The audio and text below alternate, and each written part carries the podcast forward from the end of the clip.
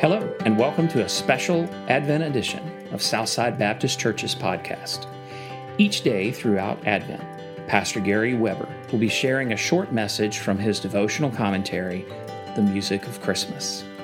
It is our hope that these podcasts will help you cut through the noise and distractions of the busy holiday season and help you focus on the true message and meaning of Christmas. The Music of Christmas, Day 23 Ramah's Lament. Read Matthew chapter 2, verses 16 through 18. Then Herod, when he saw that he had been tricked by the wise men, became furious. He sent and killed all the male children in Bethlehem and in all that region who were two years old or under, according to the time that he had ascertained from the wise men. After realizing that the wise men had betrayed him, Herod was filled with rage. His anger, mingled with intense insecurity and paranoia, resulted in an act of unbelievable horror. This dark detour in the Christmas story is overlooked for several reasons. Let us consider two. For centuries, critics have asserted that there is no historical evidence for this event. Many of these critics suspect that this story is a literary embellishment meant to compare Jesus to Moses. See Exodus 1 and 2.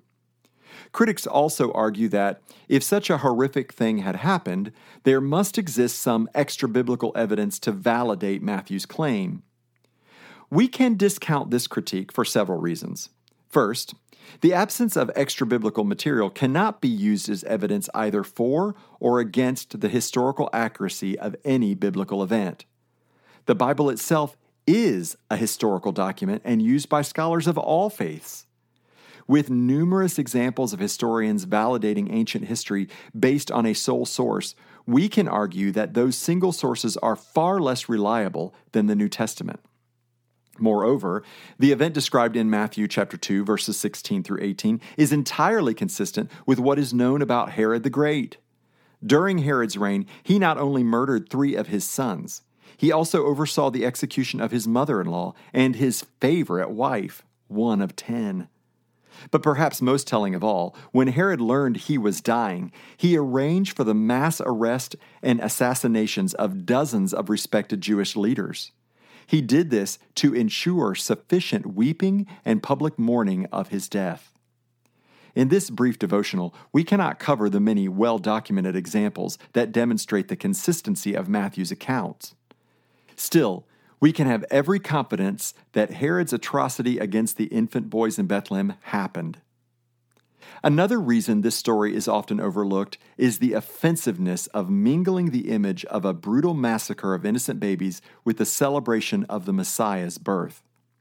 Scrubbing the nativity clean requires less talk of refugees, political oppression, teenage pregnancies, and infanticide. However, these are as much a part of the narrative of Christmas as are the angel chorus, shepherds, and wise men. Our porcelain nativities and church plays would never be the same if we included the full story of what happened in the little town of Bethlehem. I often question whether our culture has lost the ability to grieve loss and lament suffering. Gone are the days when people sat in sackcloth and ashes or ripped their garments apart in anguish. We sanitize death. We hide it in nursing homes, hospitals, and morgues. Who wants to see the suffering of people in the majority world countries when we can celebrate the wealth and comforts of our own rich and prosperous nation? Is society's inability to grapple with suffering and grief manifesting itself in higher levels of depression, anxiety, mental health disorders, and suicide? It's hard to reconcile innocent children dying because of Jesus, but from Matthew's perspective, that is exactly what happened. This stark display of sin is a reminder of our need for a Savior. Jesus' arrival in Bethlehem did not result in the instantaneous elimination of evil. As angels sang and shepherds worshiped, all hell was breaking loose. Forces that had long controlled the kingdoms of this world did all they could to quell the coming redemption. The babies of Bethlehem became the first of many soul piercing sacrifices in a war against our eternal separation from God. Those sweet babies would not be the last to die. In fact, the one baby Herod wanted dead would eventually breathe his last on a Roman cross. It was that death, Christ's sacrifice, that secured victory over the dark forces of sin, death, and the grave. Maybe Christmas comes with a painful memory of loss and unspeakable grief, as it surely did for the mothers of Bethlehem. You understand that sorrow, that pain, because you have lived it in some way. We have done you a disservice by leaving this part of the Christmas story out.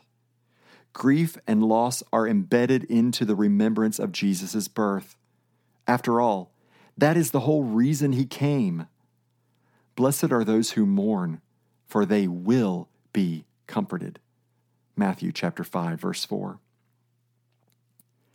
God of all comfort, Lord, I confess my profound grief. Knowing that you are familiar with my suffering, I see the sight and sounds of the holidays and am tempted to hide my pain. But you, O God, are not ashamed of my brokenness. You have not turned your face away from the plight of humanity. You have looked upon our pain and have wept with us. Thank you for the promise of comfort that is to come. I await your return and the coming of your kingdom when you will wipe every tear away. Until that day, I grieve as one who lives in hope. Amen. Thanks for listening to today's podcast. If you find this podcast helpful, please take a moment to share it with others. If you would like to hear more messages from Pastor Gary or learn more about the ministry of Southside Baptist Church, please check out our website at www.ssbc.org. Grace and peace be with you.